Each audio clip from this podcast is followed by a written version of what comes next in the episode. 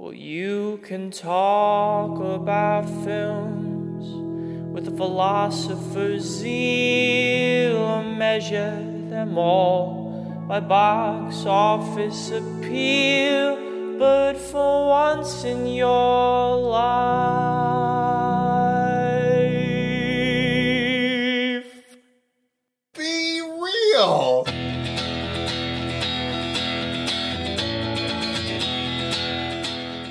Welcome, one and all, to Be Real, guys. It's your movie reappraising podcast, and this week, half of us are cartoon. I won't say which. I'm Chance Solom Pfeiffer. And I'm Noah Ballard. How are you, buddy? I'm doing okay. Um, It's been a it's been a it's been an interesting weekend, and of course today is the first day of spring. We're recording this on Sunday, March 20th, and it is snowing here in New York City. so everything is out of the natural world. Even is out of whack. So, what brings us here today is the category of half animated, half live action movies that all. Maybe we can talk about this later on, but you know they come out between the years 1988 and 1996. There was some there was some tinkering going on in the in the world of of children's of children's movies. It says a lot about this eight-year period, just like in America and in Hollywood. And Agreed. I haven't, I haven't quite figured out like what it is yet. And I think it started in like a pretty legitimate place with Robert Zemeckis, but it definitely took a very strange turn in its trajectory as a genre that no longer really exists. Right. Uh, in its culmination in the now 20th year anniversary of 1996's Space Jam.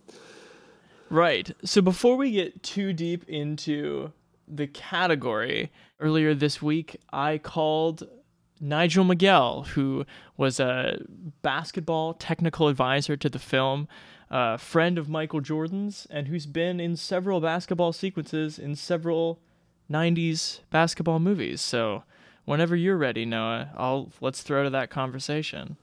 Absolutely. I'm excited to hear it.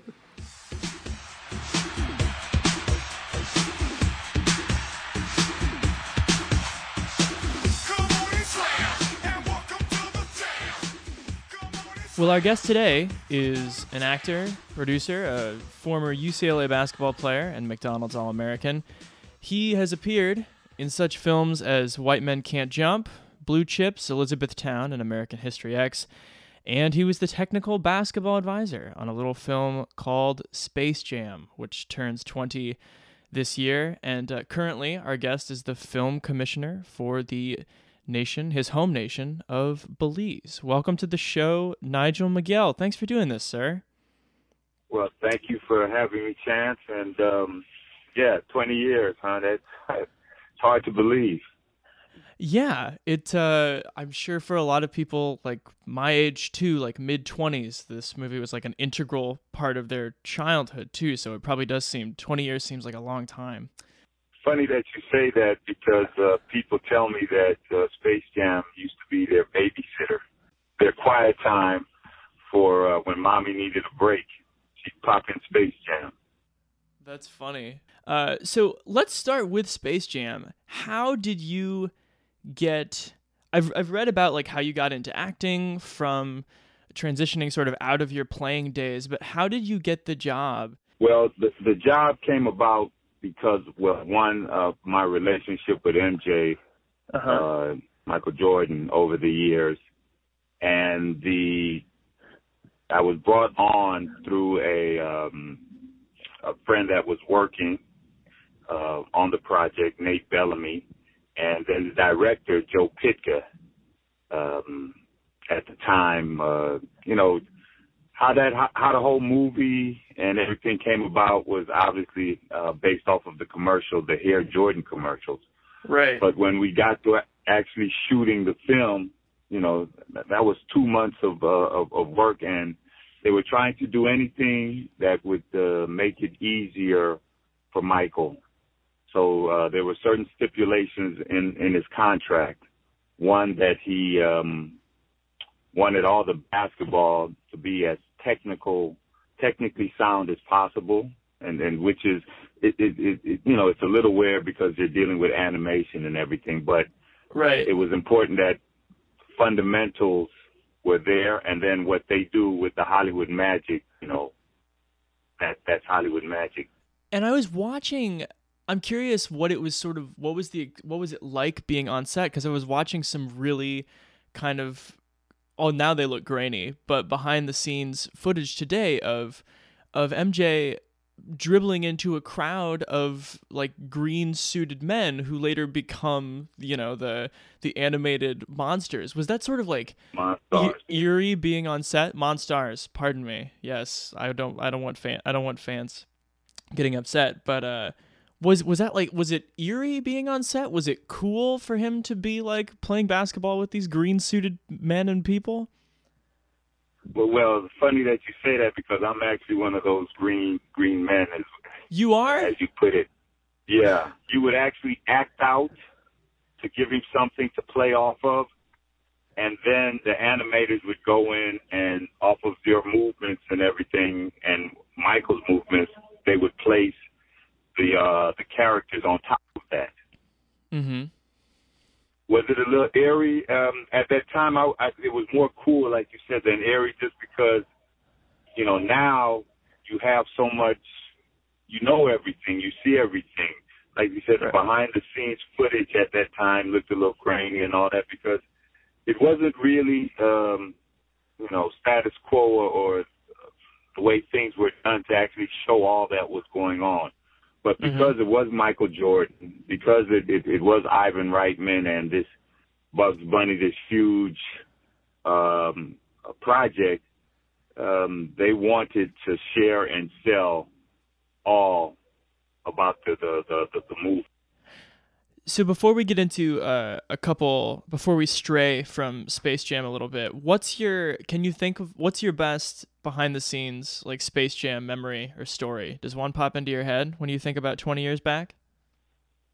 Well, the the fact that uh, I really got a chance to spend a lot of time with with with MJ uh, because I always tell people what I'm proudest of or the, the the things that I remember most about him is that he was always and has always been a consistent person. Um, and and uh, let me clarify that with, with you know what I mean is that he's the type of guy that you know he doesn't have to be consistent and he he always is and and I respect that and, and love that about him um I see the way he treats people. I see the way that he's treated people over the years. And and again no one's perfect but I I, I have to admire uh and and respect what he's done and how he's done it. Uh, that being said, um, space, my best post, uh, Space Jam moment or moment was being in the Jordan Dome and watching all these great players come through and the camaraderie and the uh, teamwork and just that, that NBA family. Yeah. I, I, I watched this, this, uh, sort of pecking order or, or respect that was given, um, to someone like Magic Johnson and even to some of like the young guys that were just coming up that, that, uh, were just happy to be a part of, you know, the Space Jam experience. Let me ask you this, Nigel. People are all. Uh, it seems. Well, I mean, this happens with a lot of like you know prop film properties from the '80s and '90s. It seems like today, like you can you can think of a million examples of like there's always sort of like talk in the works for sequels, and Space Jam has that talk surrounding it as well. I'm curious from like an outside perspective, but also you know you're someone who who is a producer and is an observer of like the film industry. What do you think would be like the biggest challenge of a of attempting a Space Jam sequel? Because I could see it going two ways. Would it be trying to recapture the novelty of the cartoons and the humans interacting, which a lot of people really liked at the time, or would it be trying to find someone who can match the public's interest in Michael Jordan? Because I mean, as famous as you know LeBron James is, I don't know if the public enthusiasm is as great for anyone as it might have been for Michael. What do you think? Well, the the novelty thing is the the the the, the, main thing, and the fact that the timing of the original uh, project was impeccable. You know, you had the Sure. greatest name in sports at that time in, in MJ, and the fact that you had never seen or done anything like like this. Um, I know people compare Roger Rabbit a little bit to it, but there were some uh, some differences. hmm And then Roger Rabbit didn't have, you know, Michael. You know, you got Michael and Bugs Right. uh, two superstars in in their own right, coming together to, to to do this. So that's the toughest thing. And then to um, LeBron is a star. He, he's he's he's a global star, and that's the name I, I hear most attached to the Right. possibility of of a second Space Jam. Um, it would have to be so different because if you just do it, all they're going to say is that you're doing, you know, you're just copying Right. retreading the original. And to actually make this thing go, there has to be some type of twist Mhm. um, to it to, to to make a difference. So that that's where the uh, the rub the rub is. Um, can it be done? I, I I- I believe with all the creative minds over at Warner Brothers, yeah, it, it, it could be. But I, I would say this: that MJ would have to be a part of that project somehow. Totally. You know, as if he's passing the torch or, you know, something to do with that storyline. And I'm not sure if if if um if he's interested or, or willing in, to to come back to it. Let's uh I got a couple more non Space Jam ones for you because I kind of want to get into some other uh 90s basketball movies that you were a part of. I'm curious Nigel as as a player, an actor, a producer, what movie has your favorite actual basketball sequences in it? And I ask because I was you were in White Man Can't Jump and I was rewatching that the other day. That movie has some the basketball in that movie is almost choreographed like dance. It's really beautiful, and I wonder if um, I, I wonder what uh, what's what's your favorite? Well, you hit it. White man can't jump because it is, and that that's where I really learned. Um, well, from commercials too, but how the technical aspect of making things work for the camera. Great. But still not making it too corny to where people are saying, ah, you know. The thing with that casting has a lot to do with it. Everybody in that in that in that movie had some type of basketball skills. Now the levels of the of, of the skill levels of the individual, you know, went way up to to to to to, to, to lesser, but we didn't have anybody that you know couldn't play basketball. So that that that's the first thing. And Sure. then the director Ron Shelton, who is an amazing uh Made a ton of sports movies. yeah, and that's what I was gonna say. He's passionate about sports, man. I mean, before White Man Can't Jump hit the uh hit the screen, we used to play at the Hollywood YMCA, and you know, every every, every actor uh in the city that could play could come through there. I mean, it's, it's, at the point, I mean, the biggest name that was there at the time was Denzel Washington. Oh wow. You know, Ron talked Ron talked to Denzel about actually playing the part, but you know, not that Denzel didn't want to do it. He had other things, and obviously, you know, Wesley did a fine job. But I, I can remember Tom Sizemore being in there uh, from time to time. Arsenio Hall uh, would, would would would come there and and, and you know work on his game and everything. But there was a lot of you know name uh, individuals that that that would come through and that came through during that period of what I would say pre Space Jam.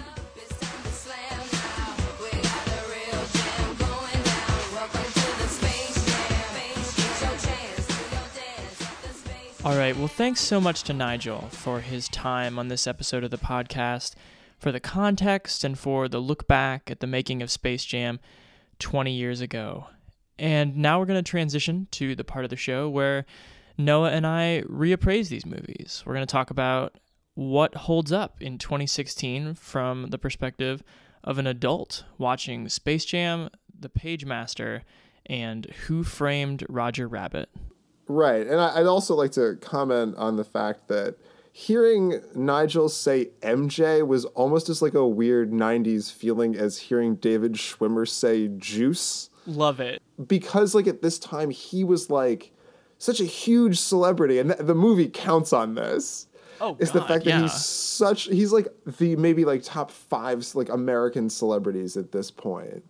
And now he's like in, he's obs- super obscure, like in the, in 2016, 20 years later. Yeah, partially because of his own choices, I think, and the fact that he just, Oh, just gone on to be owner of the Charlotte Hornets. Like he's kind of, and every once in a while he gives a white guy a funny look in a Hanes commercial. But yeah, he's sort of Yeah. chosen like a post-playing career that belies exactly what Space Jam tried to do with him. right. I would say. Right. Well, the argument I'm trying to make is like as we get into Space Jam here is the fact that if Michael Jordan is not the top five celebrity in your life, this movie like is a very strange watch Right, I would agree with that as well. because it is just highlighting the narrative and like sort of poking. It's a speculative history of what Michael Jordan's time playing baseball was actually like for him emotionally. It's true. But that's such a, an obscure, like, a biopic moment for anyone. Yeah, you're right. It starts with those biopicky elements of Michael Jordan, and this is a movie that came out after MJ had come back and won his first title, I believe, the second of the Bulls three-peats. But it goes back to his struggles in the minor leagues playing baseball and kind of hinges on like whether he's a character who in his soul like wants to play basketball again. So that's what's happening in the world where people exist. While Michael is playing baseball, uh, Danny DeVito is voicing basically an alien Donald Trump on a faraway planet Right. who uh, owns what the theme park is Moron Mountain, I think. This, this movie just cannot. Uh, this, I, don't even know, like, what sort of a creative choice it is to call the evil theme park upon which your movie will be set Moron Mountain. It's like something that Bill Watterson would draft up in Calvin and Hobbes and then cross out. Um, and Danny DeVito has this little team of tiny aliens who he sends out. I can't describe this movie. Who he sends. That's why I thought I would give you the responsibility because it's so. The premise of this movie is so weird and also so flimsy. to promote to promote his theme park he needs like some sort of spectacular athletic contest so these tiny aliens go to what the center of the earth where looney tunes live Well, that's the thing. Like, the movie spends a lot of time figuring out a situation in which Michael Jordan can play basketball with the Looney Tunes as his team against monsters in outer space. right well the game though is in the center of the earth not in outer space Right. That let that distinction be made. because I watched this movie with my good friend Tim and my girlfriend Sarah. And at the very beginning, I turned to them and I said, Does the jam in fact take place in space? Which is a question that does. was not answered till the very end. And the answer, I'm afraid, is no. because watching this movie as a kid, like um, Nigel was right in that it like was a movie that you watched, at least for my age demographic, as like a movie on a Saturday afternoon, so your mom could like read a book and like you would sit there. It was not- just like it's just mindless entertainment, like in the most like simple form. It's really like sugary cereal in movie form, right? Like, Right. Okay, how about there's a thing in Roger Rabbit where Christopher Lloyd is like he says part of his evil plan for kind of wrangling in Toontown is like, I want to stop some of what you might call the insanity. And that like really resonated with me having just watched Space Jam because this movie is nothing but like crazy faces attacking the quote unquote camera. Right. And just like their eyes and like the capillaries in their eyes like bulging out at you. It's just visually, it's crazy. Oh yeah, it's it's an well. That's the thing with twenty years having gone by, looking back at this movie, it's like this movie's nuts. Yeah. Um, and that's what the funny thing was like. Could you reboot this movie for LeBron or something like that? And it's just like, no, you absolutely couldn't put a celebrity from today in a movie like this. And this was one of the interesting things. Nigel made this point about like you need the timing to be right. Not only did this perfectly coincide with Michael Jordan's return to basketball where he became even more famous than he was the first time. Like if LeBron did this today, he would just be like making it and hoping that he wins a championship the next season, which he probably wouldn't. But here's it, it's also a crucial sort of period piece. I think the enthusiasm for wanting to see Michael Jordan on screen doing these crazy things for so long is because we didn't have constant access to celebrities. Nobody wants to see LeBron James just like be on screen for 90 minutes when he has Instagram. You know what I mean? Right. We're just and that's getting the thing. so much more. very, him. It's yeah, it's a very weird. It, it is the equivalent of like a viral marketing campaign, just like in 1996's sort of like baggy corporate suit. there is something about the endeavor like on the positive side that it i think if you're like a kid maybe this makes the cartoons that you've grown up or just spent the last couple years watching feel so much more alive because they're interacting with a celebrity who you've never seen do anything but commercials and basketball like there's something about this endeavor that like critics liked this movie too It's so funny because it's it's so shame. Like what I do like about it is it's so shameless in like what it is trying to do that you can't help but like sort of sigh and let it wash over you.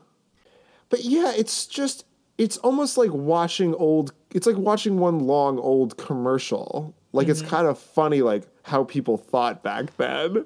What did you like about it as a little kid? Because I'd never seen it before, which we talked about this, but this is crazy. I'm a huge NBA fan, and I'd never seen this movie.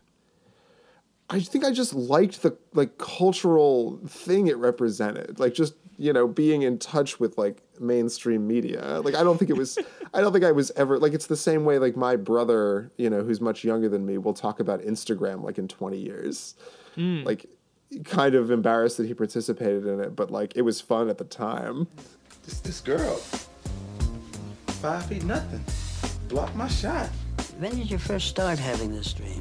It wasn't a dream. It really happened. Maybe You know what I love about this movie is the idea that it was probably the moment for like studio executives to like really give Charles Barkley a shot to like talk to people in any capacity. Yeah, and look how that turned out. He became like a post-career media celebrity. Right. And he is incredible in this movie. He's the only NBA player that actually like attempts a performance. Right. I mean, this movie was made for the same viewer, I think, that would ultimately read Sports Illustrated for kids. Beautiful. It's but it's the same thing. It's like a very like glossed over narrative of like sports culture. It's not like in-depth reporting about like anything. It's just isn't Derek Jeter cool? Yes. Well, that's funny you say that because like one of the other things about the about the basketball game, like they are keeping score and you get the sense that like the tunes like mount a comeback, but the actual it's not like Michael Jordan like has a killer crossover and you know because the movie's set up a narrative where like one of the monstars is overconfident about his killer crossover. Like it doesn't even go to those like sports movie tropes. Like it was it was the NFL blitz of uh, NBA. There you go. I just holding on to things like the Monstars, like you didn't know they could breathe fire until the last 15 minutes when they burn Foghorn Leghorn. Like I'm glad you brought up NFL Blitz cuz it it is kind of like oh by the way like there's one more video game power up to get us to the next. But that's just so like of the time.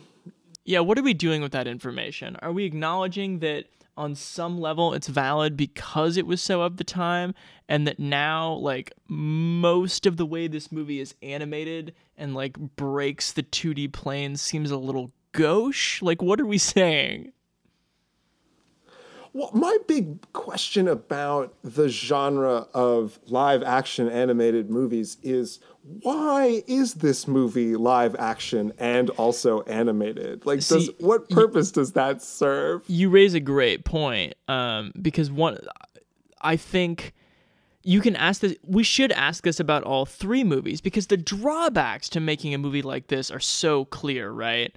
Like, there's going to be fights Yeah. over brand rights. There's going to be like naysayers beforehand, and there were in the cases of two of these movies at least who were like, "Don't do this," and the movies take forever in like set mapping and post production.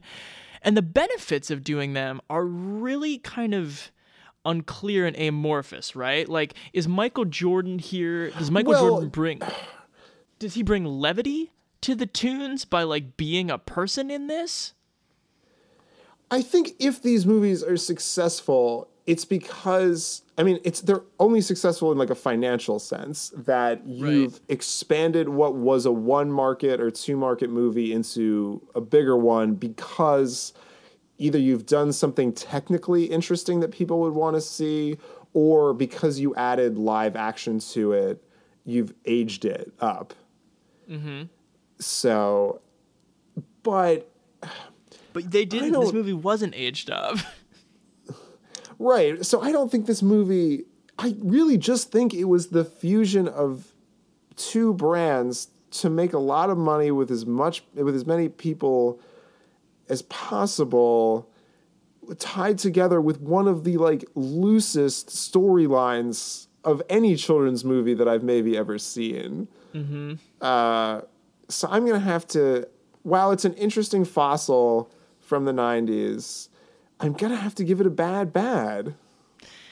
I thought you might, and I I just I wanted to be a, like a slightly more generous and on the side because of the ways in which we've acknowledged it's a total period piece. Like maybe give it a generous good bad.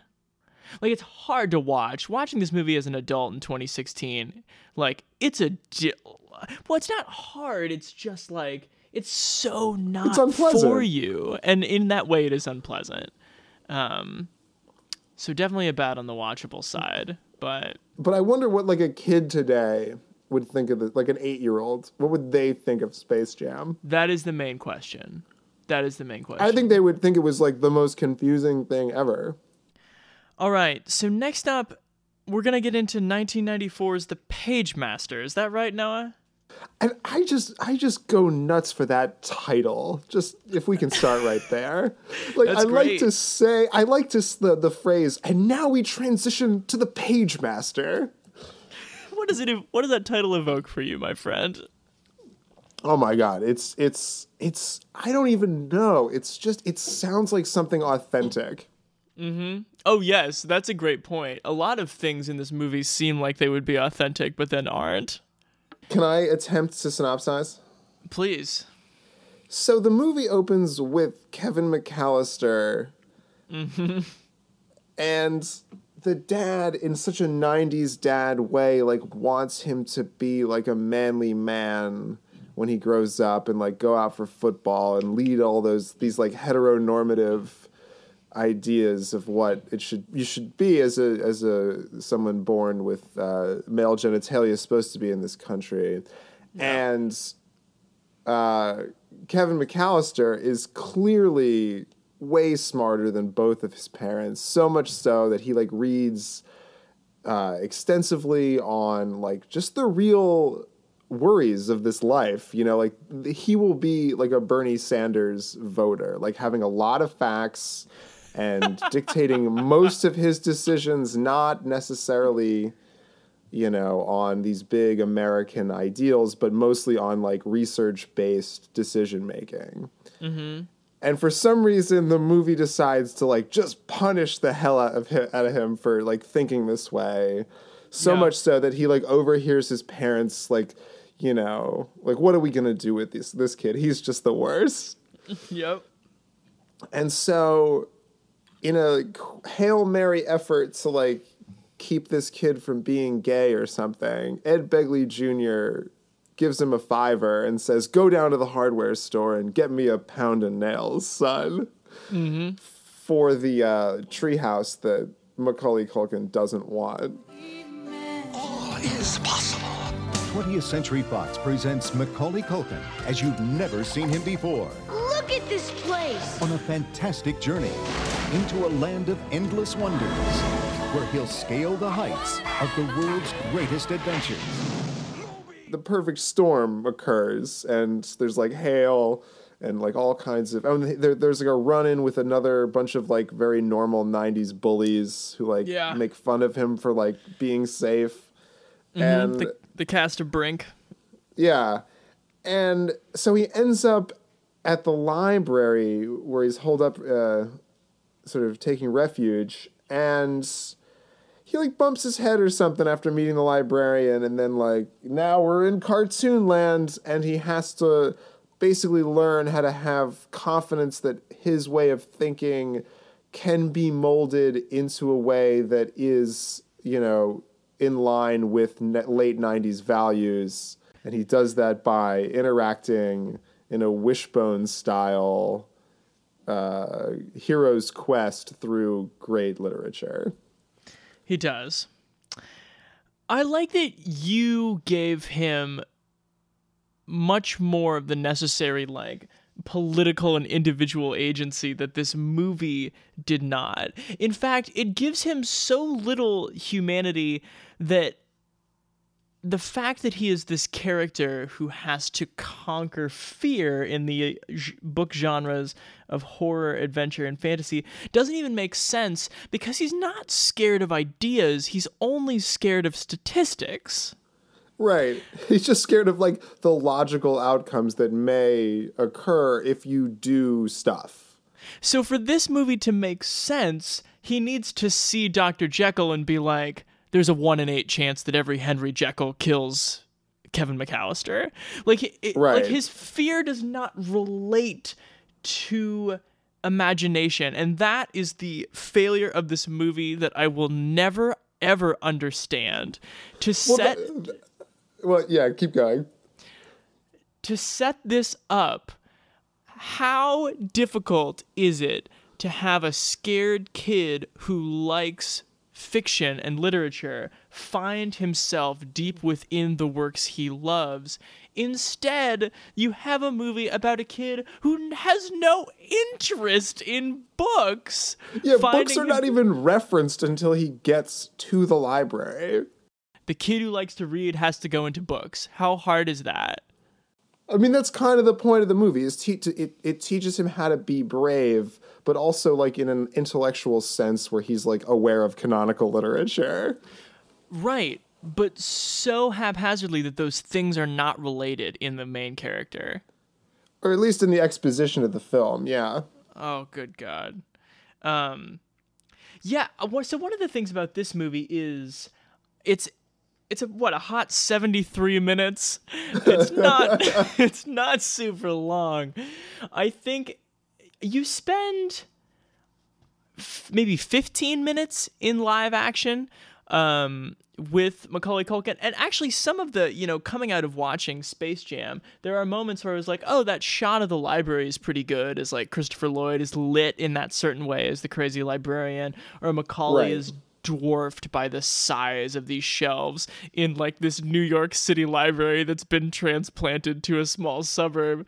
Um, but then he becomes uh he becomes a cartoon and that's sort of you only have the really the one scene where they're mixing right? Where like the the paint and ink of the books and the melting mural on top is kind of chasing a live action uh Macaulay Culkin. But I just think there really should have been more live action to kind of establish this before the big transition don't you think Well, what I find so fascinating about this movie and uh, Macaulay Culkin's involvement in it is I think that the reason it is so animated and not terribly live is the fact that the Macaulay Culkin thing is only to get people who are fans of Home Alone into this movie.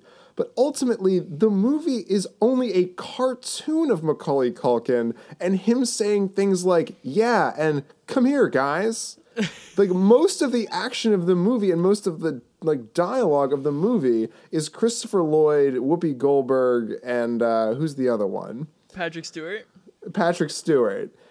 And Macaulay Culkin doesn't say very much. Like it's mostly just like it's audio clips from like you could have pulled it from My Girl in the first Home Alone and probably have it made sense. Yeah. So it's I, think that's that's what's sort of sneaky about the movie. Is that most of it was him in a sound booth going, oh, oh, ah, like doing like screaming sound effects Like I think himself. Macaulay Culkin's commitment to this like pretty major animated film for the time uh, that he is the only character really in the even on the poster and any of the marketing campaigns. I think his commitment to this movie must have been like uh, a week, ten days.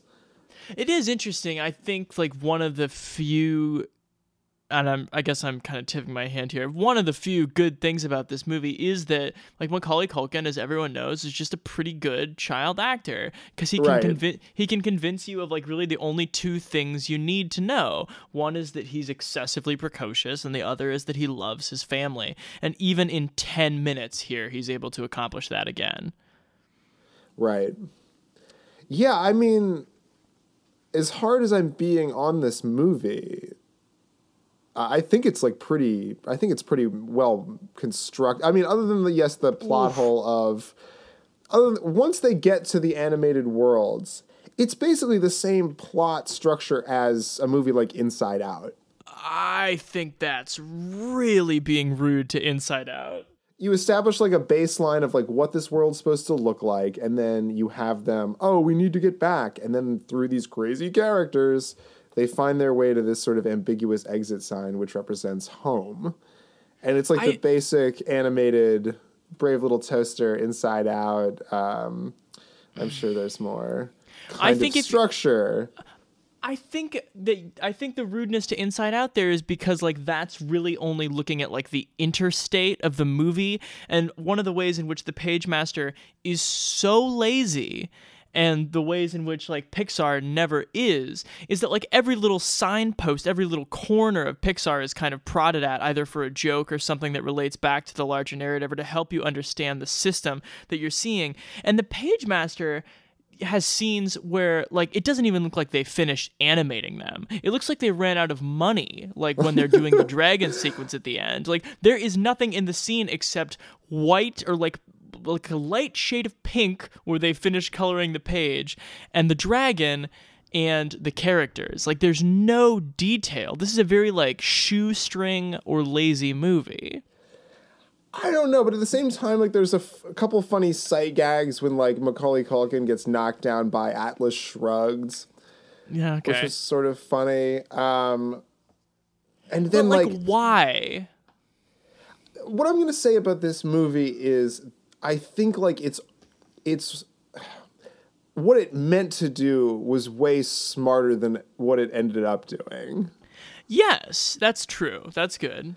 like I think its its goals were pretty admirable. And you can tell that like the people behind this movie like have that sort of like they have so many PBS tote bags for all the donations they've given kind of Yeah. that's the sort of mora- like 90s morality we're dealing with here which uh, you know was how I was raised and I'm sure that like I don't know like why I didn't see this is my first time seeing the Pagemaster. Um, I'm Oh. not sure why my parents didn't force me to see it. I don't think this movie was very successful.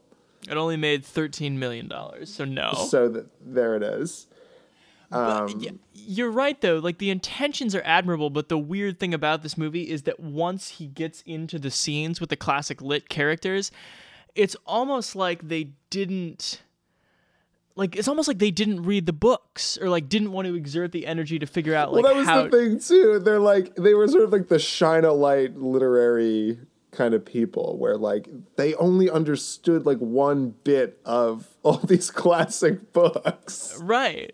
Like once you get in there, like Dr. Jekyll is the first person that they meet in the Pagemaster. He doesn't have anything to say to these guys other than like, "Welcome to my house. I'm about to become Mr. Hyde." Like he has no lines of consequence, and neither do Captain Ahab and uh, neither do the like the tying up people in Gulliver's Travels. Like it's all just like sight sight gags. Yeah. And like the dragon, what I'm not even sure what that was specifically. I really from. loved the fact that by the time it got to the third level, the fantasy level, it was not even referencing a book, but rather just like a trope of fairy tale. Right. this is what's in fantasy. Well, I'm ultimately going to rate this movie bad, bad, and let's pile on the evidence. I do not appreciate the romantic relationship between the books. No, Oh thank you, you. you got my text right when I was just like, "Oh, I don't like the books are kissing." so Noah, this is this is a clear bad, bad for me, and please do not say that it's good, bad. I'm no, no, no. I'm going to say that it's it's bad good. Bad, good.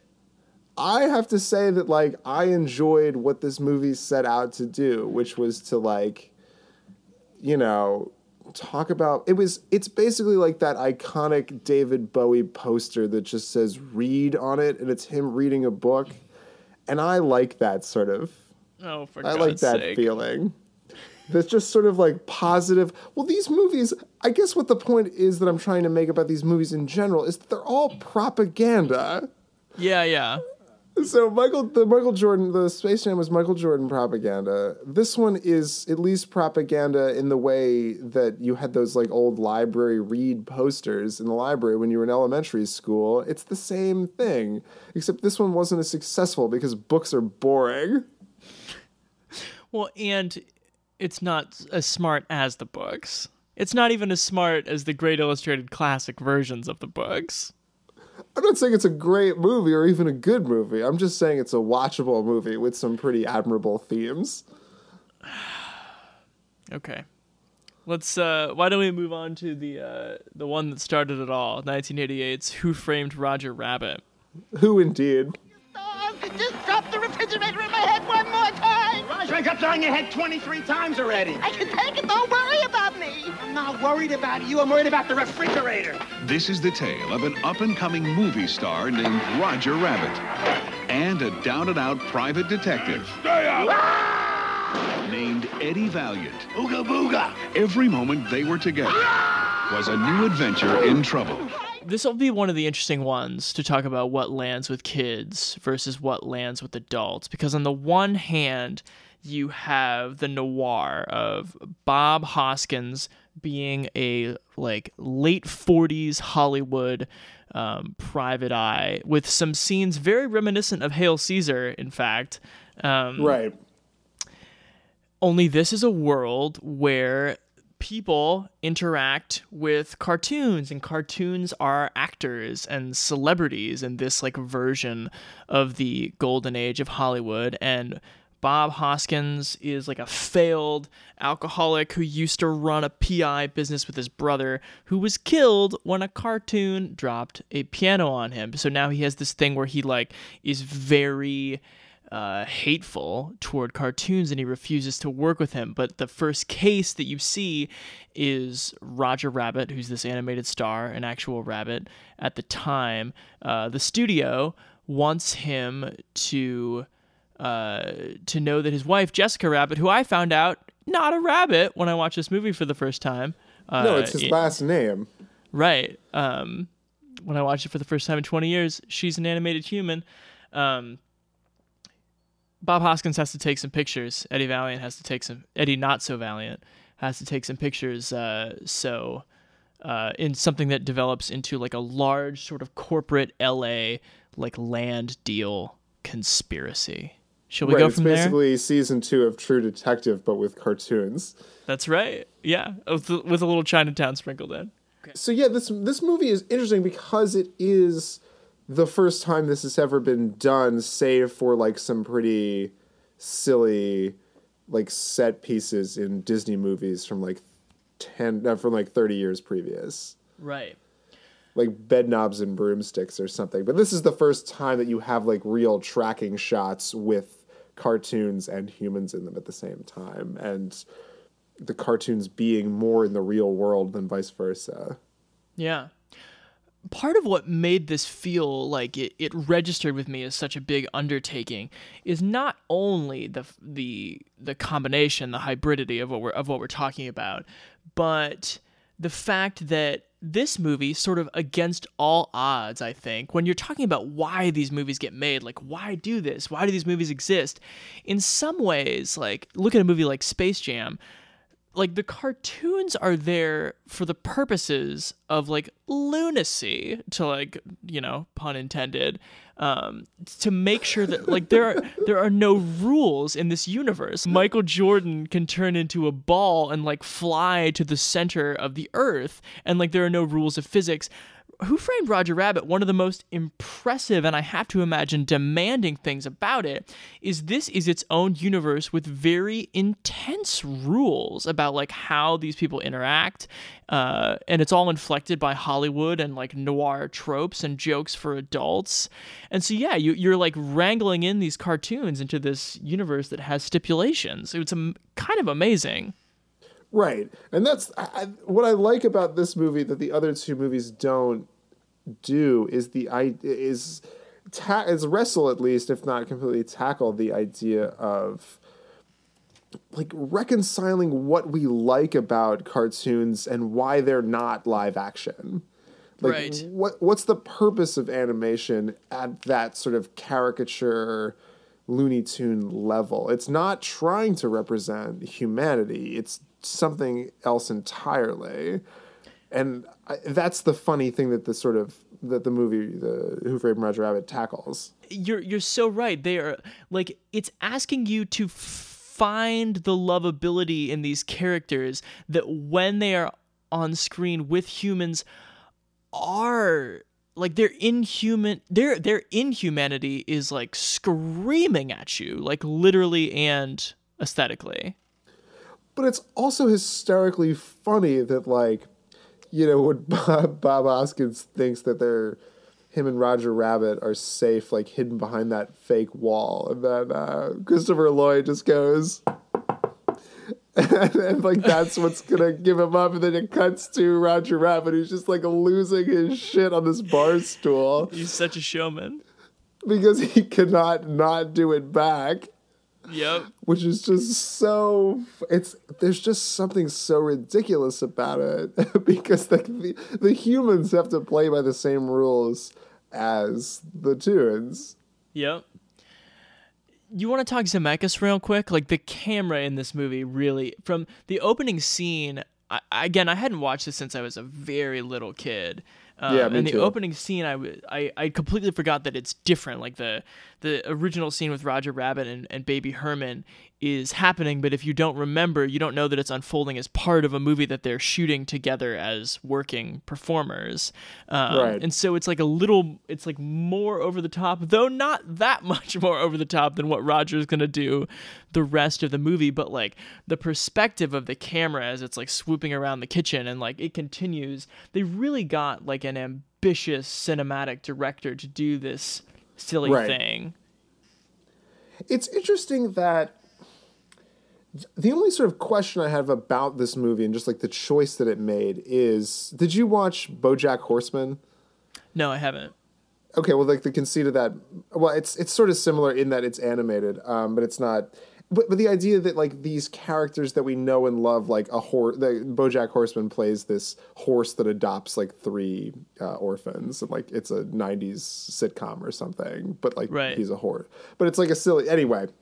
But the whole point is that like BoJack Horseman, who plays this character, is like not a nice person, Right. Like uh, like the father is in this show. I think it's interesting that the Looney Tunes in it like are not. They don't have two. They don't even. Have, they don't have three dimensions. They don't even have two dimensions in some cases. That they're not sort of. And that that is striking because you have Bob Hoskins is such like a vice fueled human that it's weird to see that these like what they play off of. The only way that this is a children's film is the fact that these half the characters in the movie by definition are two dimensional.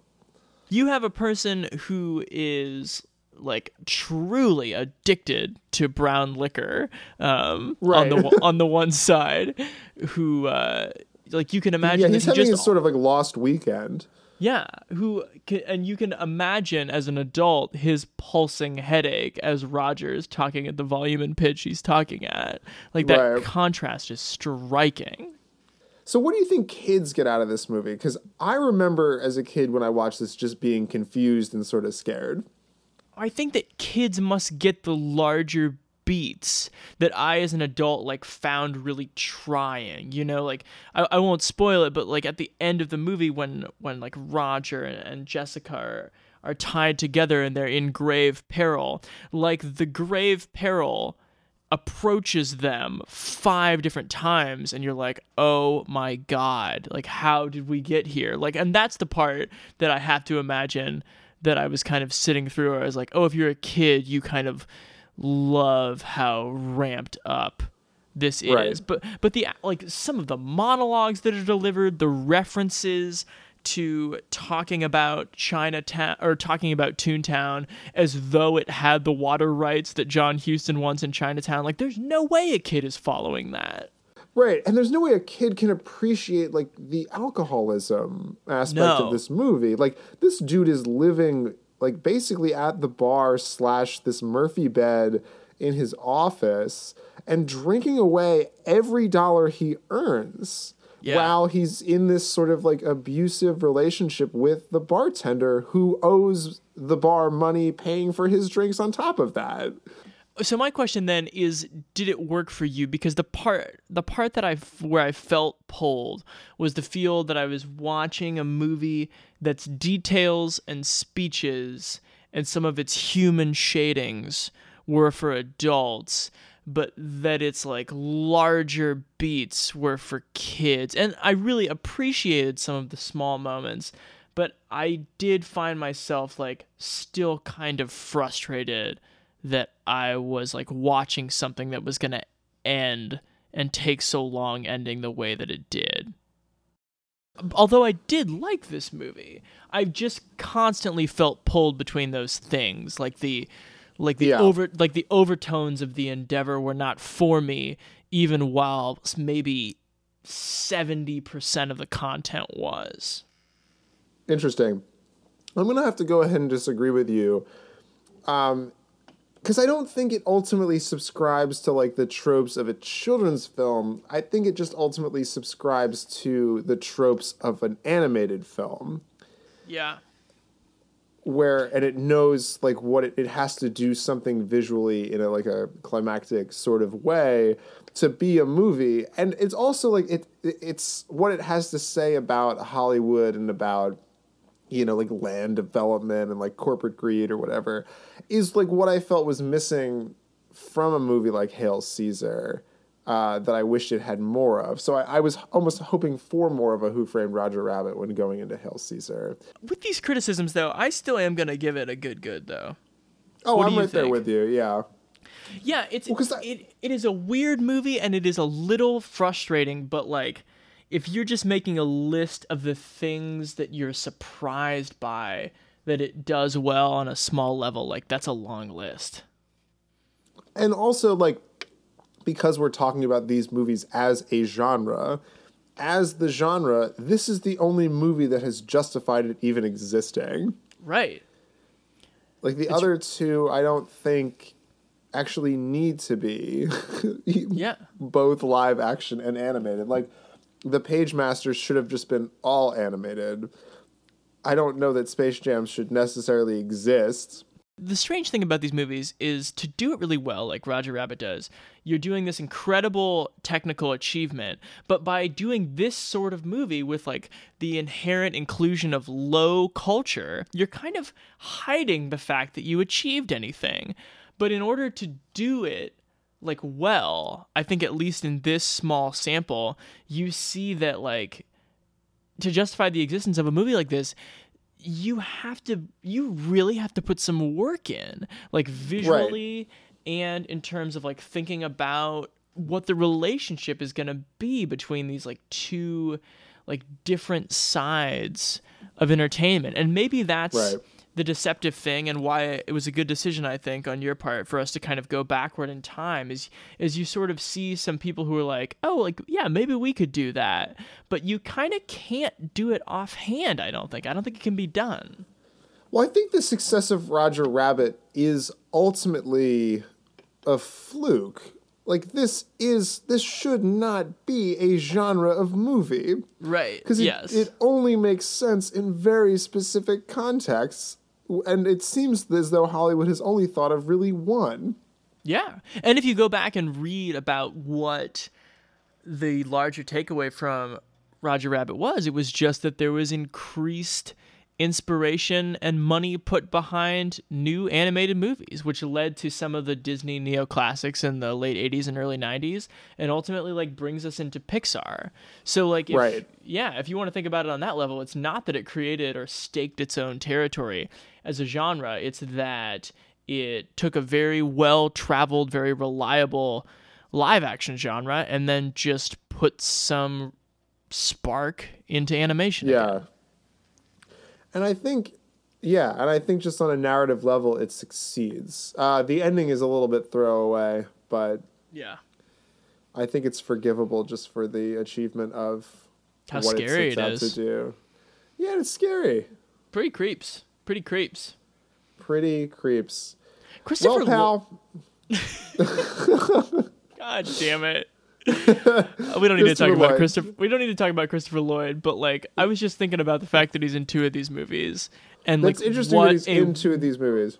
Well, there's like this moment in the Pagemaster where they're like trying to set up this excruciating cross dissolve where Christopher Lloyd's face is in the whole frame watching Macaulay Culkin leave this library. Yeah. And for the first like three seconds of the shot, you know what he's thinking. It's like, oh, I hope this boy gets home safe. But then like the next three seconds, you have no idea what he could possibly be thinking with that same expression on his face.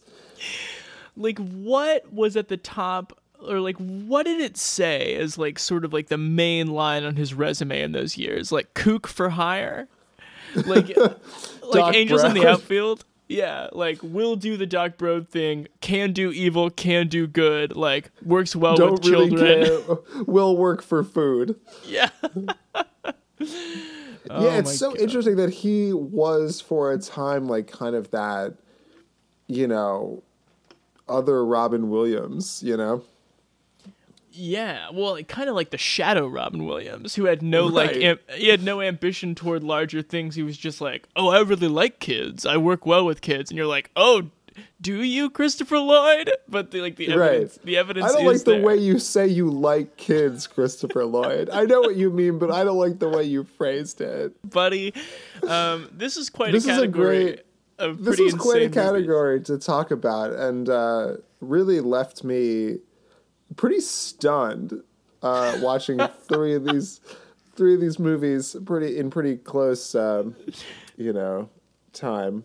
Follow us on Twitter at Be Real Guys. Listen to past episodes of the podcast on SoundCloud and iTunes. Thank you all so much. Noah, happy one year anniversary to you. We've now been doing this for a whole year.